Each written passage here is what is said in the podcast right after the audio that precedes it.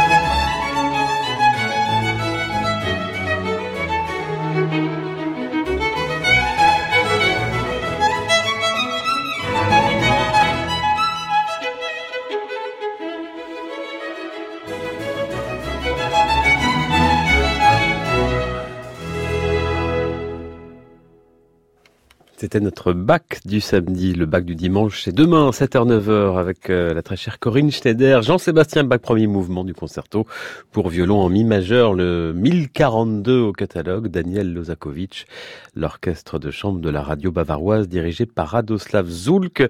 Daniel Lozakovic, l'un des jeunes talents montants du violon en Europe. Il joue ce midi à Annecy dans le cadre du festival Variation Classique. C'est jusqu'à demain et il sera, Daniel Lozakovic, le 19 décembre à Paris, au théâtre des Champs-Élysées, et il a 17 ans. Eux ont entre 16 et 25 ans. Ils sont une centaine de jeunes musiciens, membres de l'Orchestre français des jeunes. C'est un projet qui est né il y a 35 ans maintenant, en 1982. Un orchestre qui travaille deux fois par an. Il y a une session d'été. C'est en ce moment avec le chef Fabien Gabel. Il joue ces jours-ci en Roumanie, si vous nous écoutez là-bas sur francemusique.fr. Et puis ils seront mercredi en Suisse à Montreux et à Lille vendredi prochain, le 7 au Nouveau Siècle, chez eux, puisque l'Orchestre français des jeunes est en résidence dans cette région des Hauts-de-France. L'Orchestre français des jeunes, il y a 15 ans, forcément, ce n'étaient pas les mêmes musiciens, mais voilà ce que ça donnait sous la direction d'Emmanuel Krivine. Nous sommes le 14 septembre 2003 dans l'ancien auditorium Olivier Messiaen de la Maison de la Radio, deuxième mouvement Allegretto de la cinquième symphonie de Dmitri Shostakovich.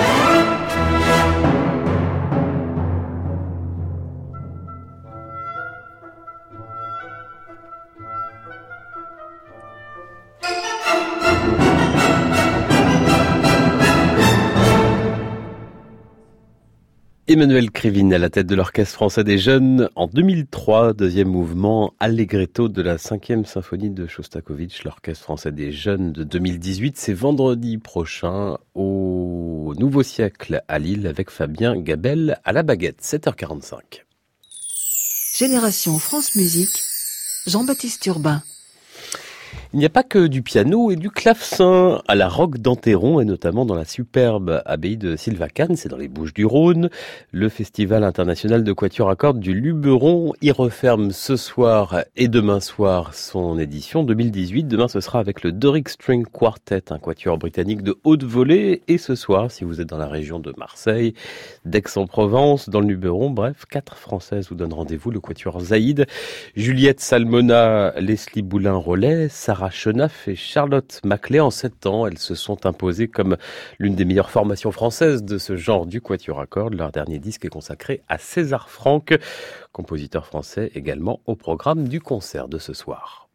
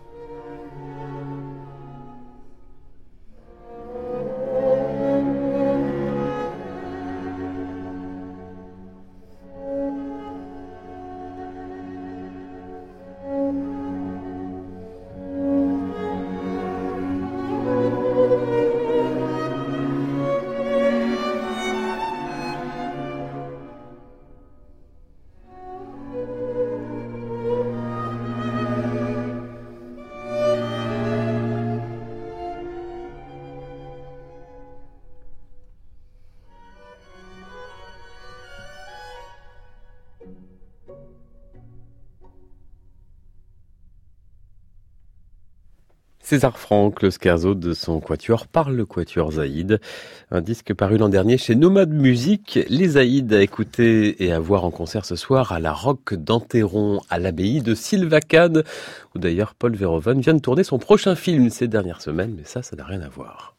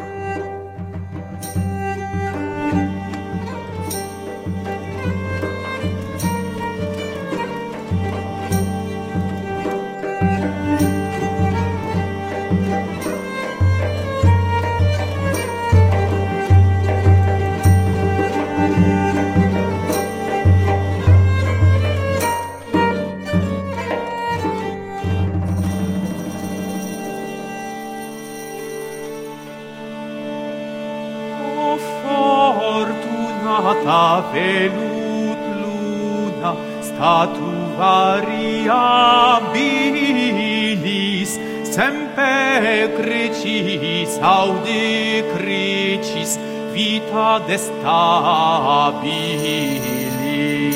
nunc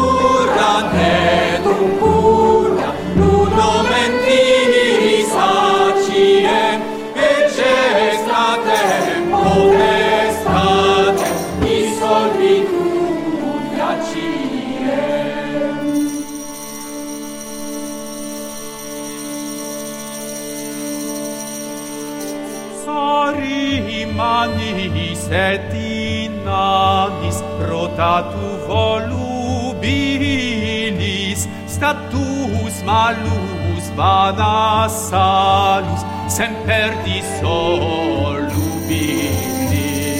Nunc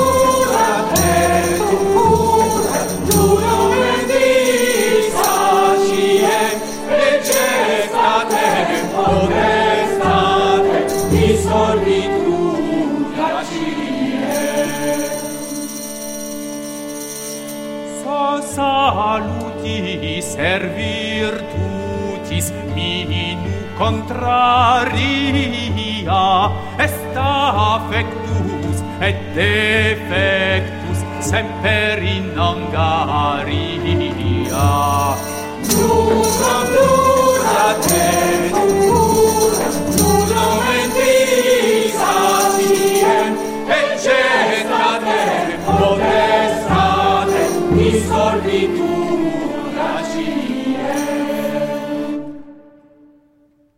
Inferno, c'est le titre de cette nouveauté, un disque du label en live, euh, enregistrement public avec la caméra delle lacrymée dirigée par Bruno Bonnour, avec aussi le comédien Denis Lavant. C'est des extraits en fait de la divine comédie de Dante sur des musiques anonymes des 13e et 14e siècles. Des extraits de ce spectacle seront donnés samedi prochain, samedi 8, dans la nouvelle émission publique de France Musique, Génération France Musique, le live. C'est tous les samedis à 16h avec Clément Rochefort. Et puis si ça vous a plu, eh bien, nous avons quelques disques à vous faire gagner. C'est maintenant tout de suite.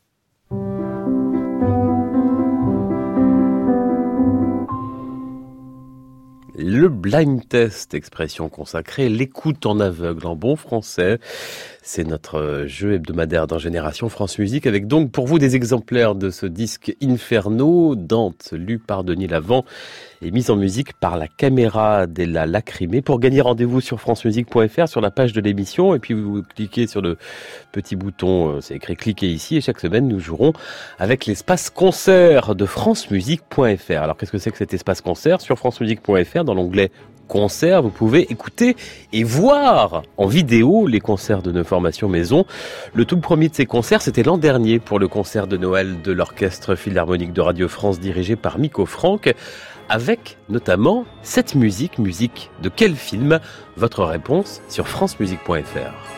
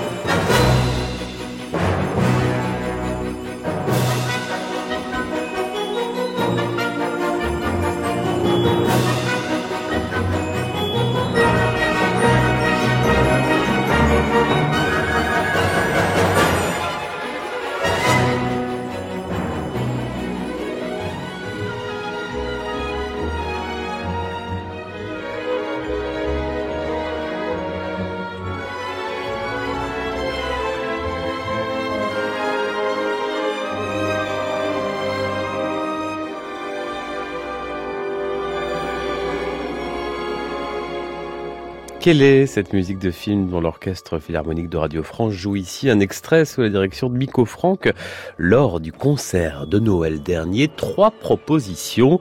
S'agit-il de la mélodie du bonheur, de l'étrange Noël de Monsieur Jack ou de Peter Pan, la mélodie du bonheur, l'étrange Noël de Monsieur Jack ou Peter Pan Réponse dans une heure. Votre réponse maintenant sur francemusique.fr sous l'onglet cliquez ici sur la page de l'émission. Euh, la solution c'est tout simplement sur francemusique.fr dans l'espace concert. À tout de suite.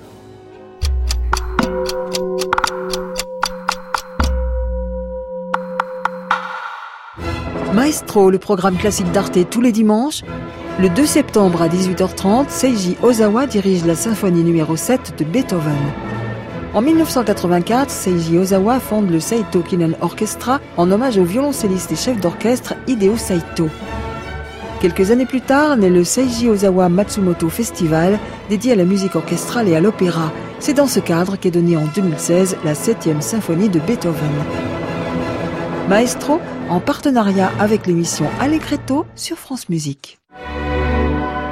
Jeudi 6 septembre, France Musique célèbre la mémoire de Yevgeny Svietlanov à l'occasion de la quatrième édition du concours international de chef d'orchestre du Grand Maestro. Rendez-vous 20h pour un concert hommage en direct de l'auditorium de Radio France avec l'orchestre philharmonique et des solistes exceptionnels autour d'un programme russe. Et toute la semaine, suivez toutes les épreuves du concours Svietlanov sur francemusique.fr.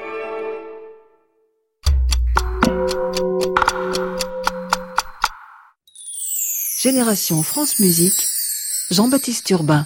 Il est 8 heures et 5 secondes dans un instant classique info week-end avec les chroniques d'Antoine Pecker et de Thierry Hillerito. Mais d'abord, place à la musique, celle de Brahms, qu'aime tant, que chérit même Adam Laloum, cet immense pianiste français, l'un des plus grands poètes de cet instrument de notre époque, est aussi directeur artistique d'un petit festival familial. C'est dans le charmant village médiéval de Lagrasse, dans l'Aude, au cœur des Corbières. Ça a démarré hier. Adam Laloum invite tous ses amis, ça fait du beau monde et il joue aussi Brahms, évidemment.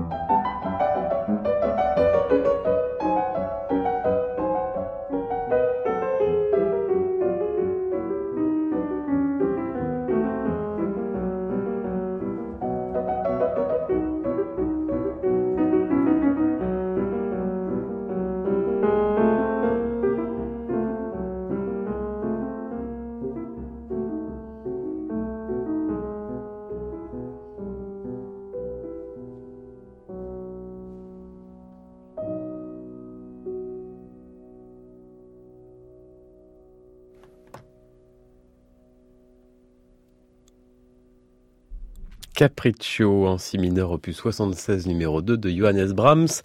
Adam Laloum au piano a retrouvé ce soir et pour huit jours avec ses amis aux pages musicales de la Grâce dans l'Aude. France Musique 8h04.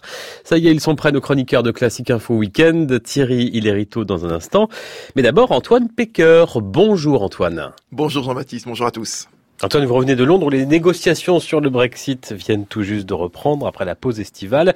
Alors, quelles peuvent être les conséquences du retrait du Royaume-Uni de l'Union européenne pour les arts?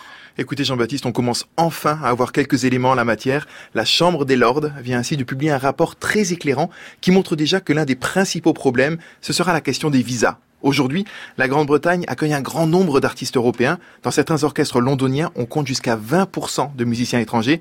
Mais qu'en sera-t-il lorsque la Grande-Bretagne aura quitté l'Union? Eh bien, le rapport montre que si les artistes sont soumis dans l'avenir aux mêmes conditions que celles requises de manière générale pour les visas des ressortissants non européens, cela risque de réduire drastiquement la présence des artistes étrangers de l'autre côté de la Manche. Car ces visas, destinés à des emplois hautement qualifiés, sont soumis à des niveaux de rémunération élevés, très élevés, un minimum de 30 000 livres par an, ce que ne peuvent pas offrir la plupart des organisations culturelles aux artistes. Le rapport suggère donc la mise en place d'un visa spécial. Au cœur de l'inquiétude aussi les échanges des étudiants dans les conservatoires anglais grâce au dispositif bien connu Erasmus. Tout un symbole, l'Orchestre des jeunes de l'Union européenne vient d'ailleurs de quitter son siège en Grande-Bretagne pour l'Italie. Et puis à l'inverse, euh, le chemin Eurostar dans le sens inverse, la question des déplacements à l'étranger des artistes britanniques. Effectivement, et les tournées des orchestres anglais risquent de se compliquer avec le Brexit. La perspective de quitter à la fois le marché unique et l'union douanière constitue un défi économique majeur pour ces phalanges, car ce sont justement ces tournées qui aujourd'hui apportent des finances sonnantes et trébuchantes aux orchestres. D'autant plus que les orchestres anglais ont dû faire face à des coupes publiques allant jusqu'à 50% ces dernières années. Un exemple, parmi d'autres, le chiffre d'affaires de l'ensemble baroque Gabriel et Consorte était l'année dernière d'à peu près un million de livres, dont 90% venant de l'étranger. Il y a aussi la disparition des fonds européens, comme celui d'Europe créative, ou le dispositif des capitales européennes de la culture. On s'en souvient, Liverpool avait été avec succès euh, capitale européenne de la culture en 2008. Au total, selon un rapport commandé par le maire de Londres, ce sont jusqu'à 27 000 emplois dans les industries dites créatives qui sont menacés avec le Brexit. Chez les artistes, certains aujourd'hui militent ouvertement pour l'organisation d'un nouveau référendum. L'heure, vous l'aurez compris, est bien à l'inquiétude chez nos voisins musiciens d'outre-Manche. La chronique internationale d'Antoine Pecker en partenariat avec la lettre du musicien et pour rester au Royaume-Uni en Grande-Bretagne. Voici quelques mesures des variations Enigma d'Edouard Elgar à samedi prochain. À samedi.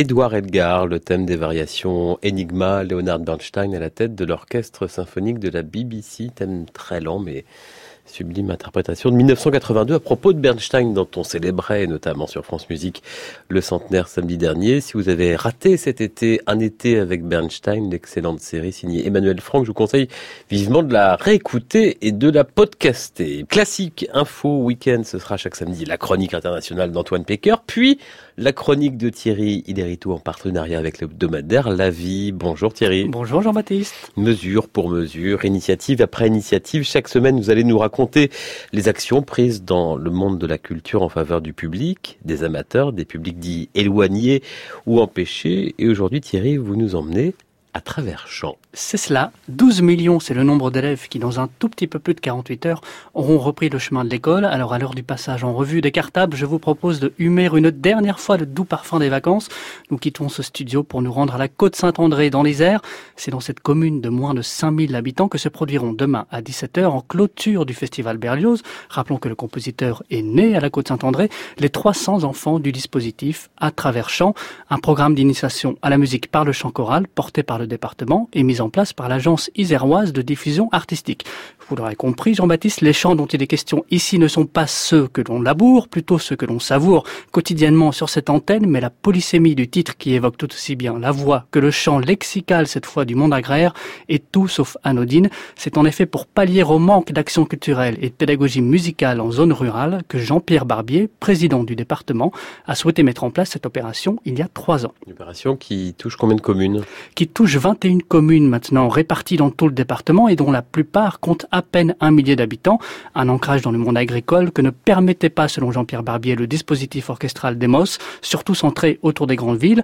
Vice-président du département en charge de la culture, signalons au passage que depuis 2015, le budget culture en Isère a augmenté de 55%.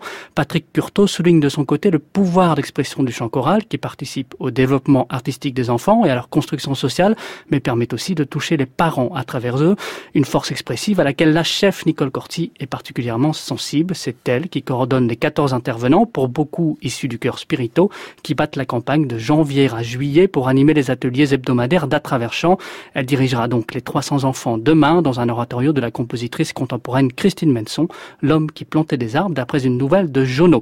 On ignore encore quelle œuvre sera au programme l'an prochain, mais Bruno Messina, directeur artistique du Festival Berlioz, a un rêve pour 2019, année des 150 ans de la mort du compositeur, recréer à Londres, cathédrale Saint-Paul, avec de jeunes anglais et français, le concert chanté par 6500 enfants auquel Hector, ému aux larmes, avait assisté en 1851. C'est à la suite de ce concert qu'il avait ajouté à son propre Tédéum un chœur de plusieurs centaines d'enfants.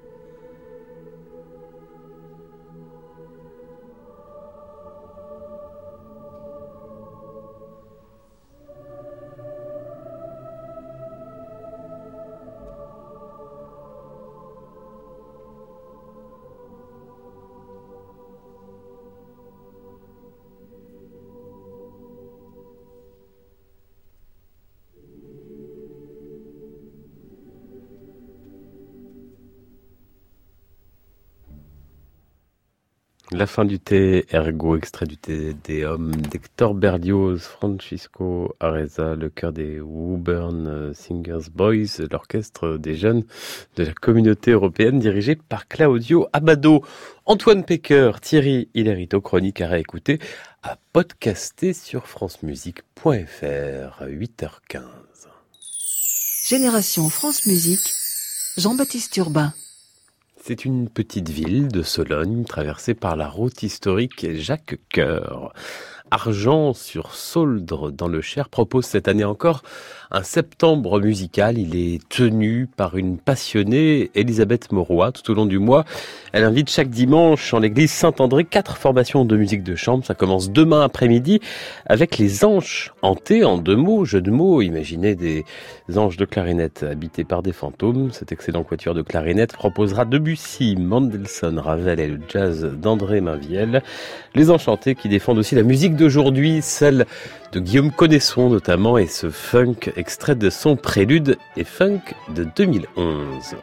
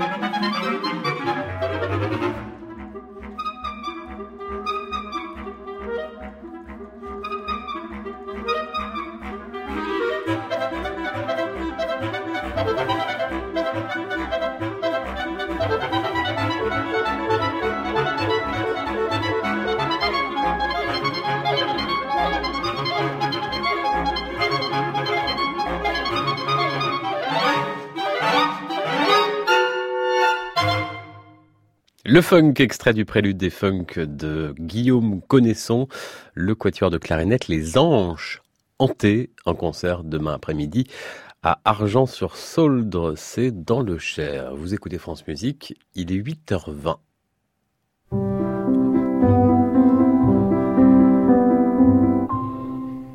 Musique en région. Chaque semaine, on part à la rencontre d'un acteur de la vie musicale. Ce matin, nous sommes avec euh, Vincent Planès, en duplex de France Bleu Pays Basque à Bayonne. Bonjour Vincent. Bonjour. Vous êtes professeur d'accompagnement et accompagnateur au Conservatoire de Bayonne.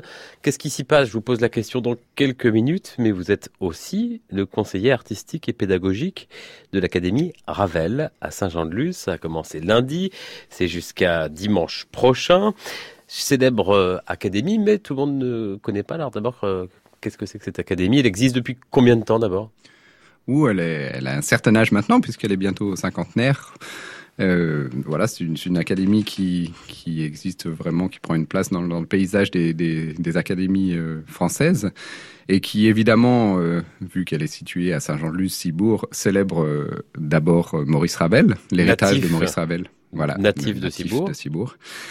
Euh, voilà, donc peut-être sa, mission première originelle, c'était donc de, rendre hommage et de faire vivre la musique de Maurice Ravel. Et évidemment que le message s'est un peu élargi à la musique française dans son ensemble, et puis à toutes les musiques classiques, et même maintenant le, jazz, euh, puisqu'on a un petit moment de jazz dans l'académie depuis, depuis l'année dernière. Ce serait quoi sa marque de fabrique? C'est des cours publics?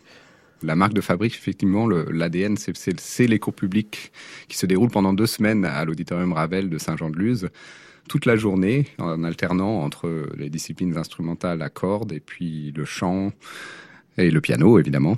Et donc, euh, qui offre au, au public l'opportunité d'assister au travail, au travail de, méticuleux au travail de montage de, de, de travail des, des, stagiaires avec avec des grands maîtres qui viennent qui viennent les aider et qui passent en public voilà toute la journée. Vincent Plades, qui sont ces stagiaires, ces élèves Vous les choisissez comment? Alors, on les sélectionne euh, parmi un nombre assez important de, de candidats. Le, le, profil, les profils sont, sont, assez différents, mais on peut dire que ce sont des, des jeunes qui qui sont en fin d'études ou en entrée de carrière. Voilà, entre le plus jeune, je crois, cette année doit avoir 15 ans et le plus âgé euh, 29-30 ans. Voilà, donc donc des gens qui sont en train, qui sont sur la sur la passerelle entre entre des études supérieures déjà bien mûres et puis euh, et puis les premiers pas dans dans, dans la, la vie professionnelle, la, la vie d'artiste euh, interprète. Il y a combien euh, cette année? Alors cette année, je crois qu'on est à 70 euh, musiciens. Voilà, c'est toujours euh, c'est une année assez assez chargée, mais on est toujours dans ces eaux-là entre 60 et 70 musiciens sélectionnés par dossier, par enregistrement. C'est pas de la cooptation. Ils viennent pas avec. Euh, c'est pas les professeurs qui viennent avec leurs élèves de l'année comme ça arrive parfois. Non, bah évidemment qu'il y a des qu'il y a des prof, il y a des élèves qui connaissent les professeurs, mais le la sélection se fait évidemment sur sur le sur le dossier. C'est pas un, juste un prolongement de de la vie parisienne de l'année scolaire. Euh, euh, en été en province. Voilà, on, est, on essaye et on réussit, je pense, à diversifier beaucoup plus le, la rencontre pour que justement ça soit un, un, enrichissement pour tout le monde. Et alors cette académie Ravel à Saint-Jean-de-Luz, Vincent Planès, euh, côté euh, professeur, euh, qui donne des cours, qui peut-on aller voir d'ailleurs donner des cours toute cette semaine encore? Cette année, pour, pour aller vite, nous avons en piano le plaisir de retrouver pour une deuxième année consécutive Marie-Joseph Jude. Et dans les cordes, Philippe Graffin et Jérôme Pernaud. Philippe Graffin au violon, Jérôme Pernaud au violoncelle, qui sont des, petits nouveaux dans l'académie, mais des gens que tout le monde connaît très très bien, qu'on est, très, qu'on est ravi d'accueillir. Et par contre, un, vieux briscard, il aimerait pas que je dise ça, mais Miguel da Silva qui est là euh, à l'alto et qui est une sorte de cadre, comme on dit. Euh, en football, je crois aujourd'hui, un des cadres de l'Académie Miguel Dal Silva. Nous avons aussi l'honneur d'accueillir pour la musique de chambre Valentin Herben, qui est donc le, le fameux violoncelliste du Quatuor Alban Berg, enfin maintenant retraité, mais qui a passé des, de nombreuses décennies heureuses au sein du Quatuor Alban Berg. Valentin Herben musiciens mythiques comme Miguel da Silva, altiste pendant longtemps du quatuor Isaïe. Je propose de l'écouter avec un jeune trio qu'on aime beaucoup sur France Musique, le trio Bush et également Maria Milstein dans cette bagatelle de Dvorak.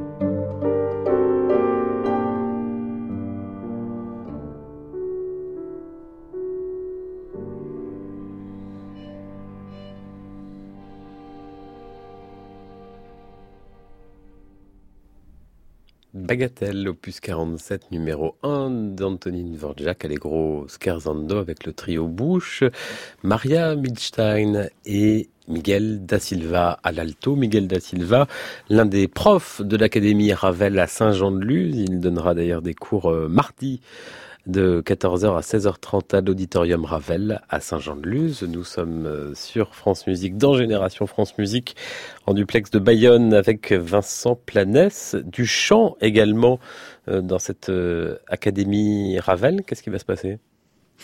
Cette année, on a une expérience un petit peu particulière, puis, puisque au lieu d'avoir des, cours de chant un petit peu à la façon dont on a des cours d'instruments, euh, euh, Jean-François Esser a décidé de, proposer de préparer, de monter euh, une opérette d'André Messager qui s'appelle Véronique.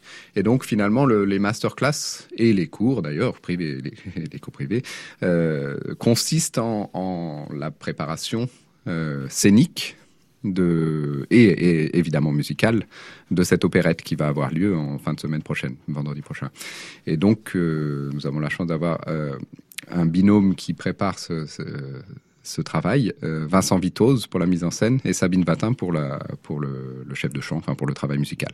Alors votre autre casquette, euh, Vincent Planès, on en parlait tout à l'heure, c'est le conservatoire de Bayonne. C'est un conservatoire euh, régional, à rayonnement régional comme on dit maintenant. Vous voilà. enseignez l'accompagnement et vous êtes accompagnateur. Euh, enseigner l'accompagnement, ça consiste en quoi? L'accompagnement, c'est à la fois donc une une façon de, de, de, soutenir les autres instruments, mais c'est aussi au sein d'un conservatoire comme, comme celui de Bayonne, c'est vraiment une une vraie activité pédagogique puisqu'on se retrouve un petit peu comme un, outil complémentaire aux professeurs d'instruments euh, pour, pour, pour, soutenir les, les apprentis musiciens. Voilà conservatoire qui s'appelle lui aussi d'ailleurs Maurice Ravel, décidément. C'est un gros conservatoire, vous avez quelques, sans faire la litanie des chiffres, euh, beaucoup d'élèves, euh, Oui, c'est un, un, conservatoire euh, assez important puisqu'on en est à 1700 élèves. Euh, c'est le, le, mot rayonnement qui est dans le label conservatoire à rayonnement euh, est assez euh, assez appliqué à, notre conservatoire puisque nous rayonnons déjà sur sur la côte basque depuis jusqu'à Anda et jusqu'à la frontière en passant par Biarritz et par Saint-Jean. Et puis maintenant nous sommes même inscrits dans, dans un dans un territoire beaucoup plus large et nous allons, comme on dit ici, à l'intérieur pour vraiment essayer d'être présents euh, pédagogiquement sur un territoire euh, assez, assez important. C'est-à-dire qu'il y a des antennes Des antennes, voilà. Parce que c'est des antennes et puis aussi euh, quand on est à Andaille de venir à Bayonne. Voilà, exactement. On, on ne peut pas euh, demander à tous les Andaillais de, s'ils ont envie de faire de la musique, de, de faire euh, 35 km pour venir euh, plusieurs fois par semaine. Donc c'est logiquement nous qui nous déplaçons et ça permet des ça permet des identités très très différentes finalement et très intéressantes. C'est-à-dire que chaque antenne, euh, chaque antenne a vraiment sa, sa, personnalité, même si évidemment le, la succursale, comme on dirait, est à Bayonne, puisque le, le, le conservatoire important est à Bayonne. Voilà. À propos d'identité, pour finir, Vincent Planès, euh, est-ce qu'il y a des spécialités à Bayonne? Euh, Je viens avec mes gros sabots, mais je pense un peu à la musique traditionnelle basque. Non, mais il y a pas, c'est pas du tout des gros sabots. Évidemment, évidemment que que la musique traditionnelle euh, a sa place au conservatoire. Et c'est à la fois un sujet passionnant et tout le temps remis en question, mais je dirais au bon sens du terme, puisque enseigner la musique traditionnelle dans un conservatoire, est-ce que ça veut dire simplement la conserver ou est-ce que ça veut dire l'ouvrir, l'élargir à d'autres horizons? Est-ce qu'on doit simplement transmettre la tradition sans, la, sans surtout la modifier et en essayant d'être le plus, le plus scrupuleusement possible à la lettre avec, avec, les, avec euh, son, existence depuis toujours? Ou est-ce qu'on la fait vivre? Est-ce qu'on l'enrichit? Euh, J'ai absolument pas la réponse. En plus, je ne suis pas, moi, basque d'origine, mais par contre, je suis témoin et avec euh, avec un grand intérêt de, tous ces débats qui sont qui sont vraiment euh, engagé, c'est-à-dire c'est il y a vraiment des avis très partagés, mais en tous les cas, euh, c'est une grande présence dans, dans, le conservatoire. Vincent Planès, professeur d'accompagnement et accompagnateur au conservatoire à rayonnement régional de Bayonne et conseiller pédagogique et artistique à l'Académie Ravel à Saint-Jean-de-Luz. C'est jusqu'à dimanche prochain, en lien étroit avec le Festival Ravel qui a démarré il y a presque une semaine jusqu'au 16 septembre. Je signale un concert ce soir à l'église d'Asquin. On va retrouver d'ailleurs un certain nombre de professeurs, Marie-Joseph Jude, Philippe Graffin, Miguel Da Silva qu'on écoutait tout à l'heure. Et puis, euh, autre concert un peu plus tard, le 14 septembre, cette fois à Saint-Jean-de-Luz, à l'église, justement un parcours de la musique basque du XVIe au XXIe siècle avec euh, deux célèbres pianistes basques, deux sœurs, Katia et Marielle Labec.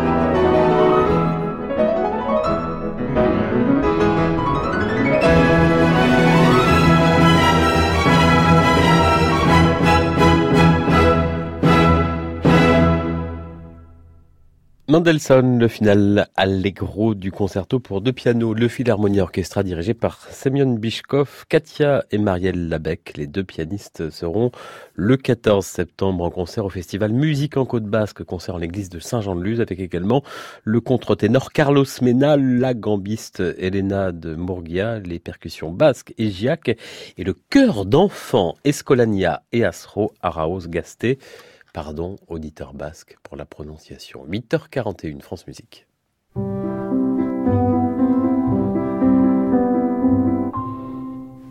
Bonjour Nathalie Moller. Bonjour Jean-Baptiste. Faites passer, c'est le titre de votre chronique reportage chaque semaine. Un reportage euh, au cœur euh, de l'enseignement, de la pédagogie, la transmission. Exactement. Et une première question ce samedi. À quoi servent les académies d'été? Qu'est-ce qu'elles apportent aux jeunes musiciens?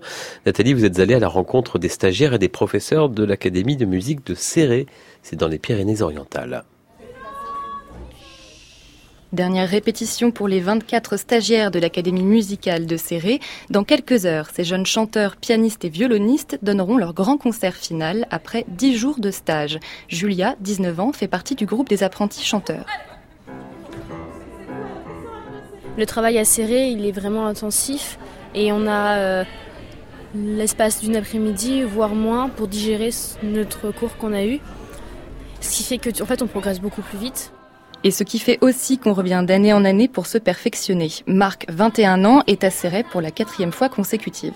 Souvent, les stages de chant, c'est une quarantaine de chanteurs, en tout cas énormément de monde. Et là, c'est vraiment des petits comités, euh, c'est vraiment une ambiance familiale. C'est intéressant quand on est musicien de justement d'avoir des, des, longues périodes de travail avec un prof parce que ça permet de rentrer beaucoup plus dans le, enfin, de mieux comprendre ce qu'il veut nous dire, ce qu'il essaie de nous faire comprendre. Et côté professeur, cela permet de mieux encadrer les élèves, de leur transmettre de vraies techniques de travail. Catherine Dune, soprano et metteur en scène, est enseignante en conservatoire. Elle fait la différence entre une académie d'été et le reste de l'année. Ce qu'on déplore un peu dans les, conservatoires, c'est de ne pas voir les, étudiants plus souvent, euh, parce qu'une semaine, euh, c'est finalement très éloigné et ça, euh, demande un travail personnel de savoir travailler seul. C'est difficile, on se pose plein de questions, on n'a pas l'énergie du professeur, l'énergie de l'écoute des autres. Et donc le stage d'été, c'est quand même un moment très intense, on peut faire de la musique, qui plus est en, été. Si je comprends bien Nathalie, une académie d'été, c'est un moment où on travaille presque plus que durant le reste de l'année, c'est loin d'être des vacances. Oui, mais c'est aussi beaucoup de plaisir. À Cérel, l'ambiance ressemble à celle d'une colonie de vacances. On s'amuse, on crée des liens, on partage le même logement et sous couvert de plaisanterie, on se met en fait dans les conditions d'exercice du métier. Didier Henry, baryton et metteur en scène, rappelle qu'un jeune chanteur a tout intérêt à penser d'abord collectif. Si on fait une carrière, euh, on passe à peu près 5% notre temps à chanter des airs et 95% à chanter des ensembles. On essaye toujours de privilégier non pas seulement les airs, mais aussi des duos, des trios, des ensembles.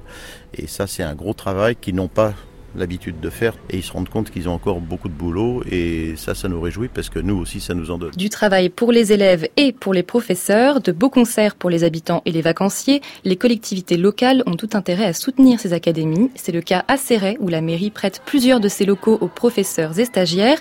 Des villes et régions qui soutiennent ce genre d'initiative, il y en a beaucoup d'autres puisqu'en France, ce ne sont pas moins de 550 académies d'été qui ont été répertoriées par la Cité de la musique.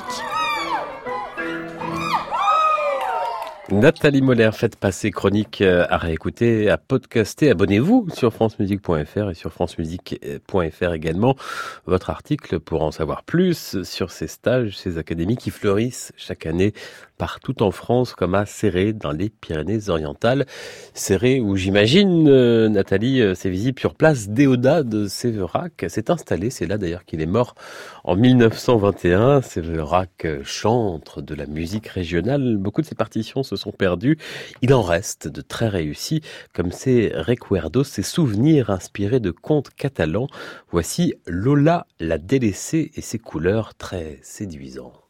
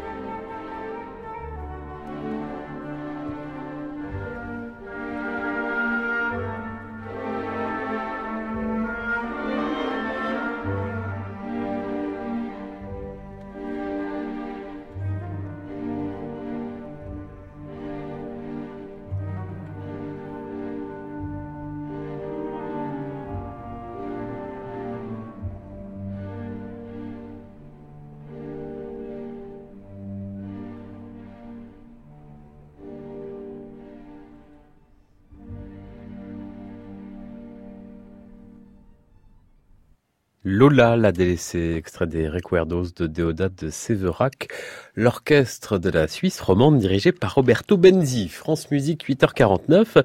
Cela ne vous a sans doute pas échappé. Lundi, c'est la rentrée scolaire. Rentrée scolaire en musique, des chorales amateurs, des ensembles d'instruments euh, scolaires, d'écoles de musique, de conservatoires, dans les cours d'école partout en France, à l'initiative des ministres de la Culture et de l'Éducation nationale. D'ailleurs, le ministre de l'Éducation, Jean-Michel Blanquer, est l'invité d'Elsa Boublil demain sur France Musique dans Musique et moi. Attention, nouvel horaire, c'est à 11h. Et puis cette rentrée en musique, nous allons vous la faire vivre lundi toute la journée grâce au reportage des rédactions des 44 antennes du réseau France Bleu.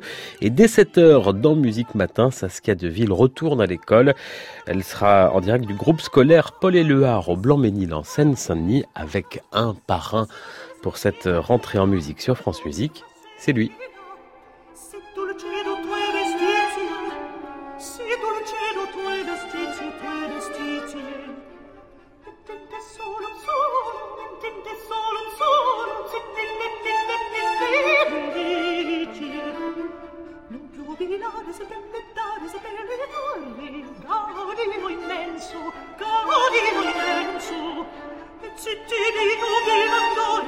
比比比不动不动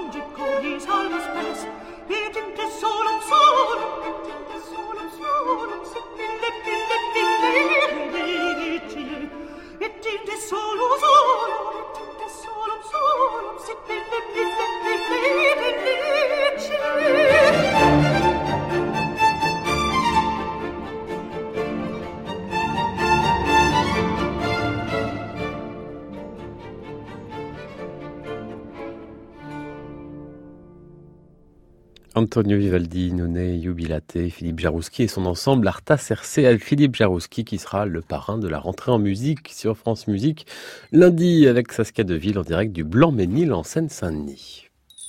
Jean-Baptiste Urbain, Génération France Musique. Et Génération France Musique, c'est aussi l'idée de cycle. Les grands noms de la musique d'aujourd'hui ont tous fait leur début devant nos micros, dans nos émissions publiques, lors de leur premier concert. Chaque semaine, leur premier pas puise dans la malle au trésor de nos archives. Le géant du piano russe, Boris Berezovsky, sera jeudi en concert à l'auditorium de la Maison de la Radio pour un concert euh, hommage au chef euh, Yevgeny Svetlanov à l'occasion du concours de chef d'orchestre Svetlanov qui aura lieu la semaine prochaine à la Maison de la Radio à Paris. Concert d'ailleurs diffusé en direct sur France Musique. Le premier concert de Boris Berezovsky, c'était en 1995, le 31 juillet à la Roque d'Anteron. Étude opus 10 de Frédéric Chopin, une étude numéro 3 habitée et une étude numéro 4 sidérante. Écoutez.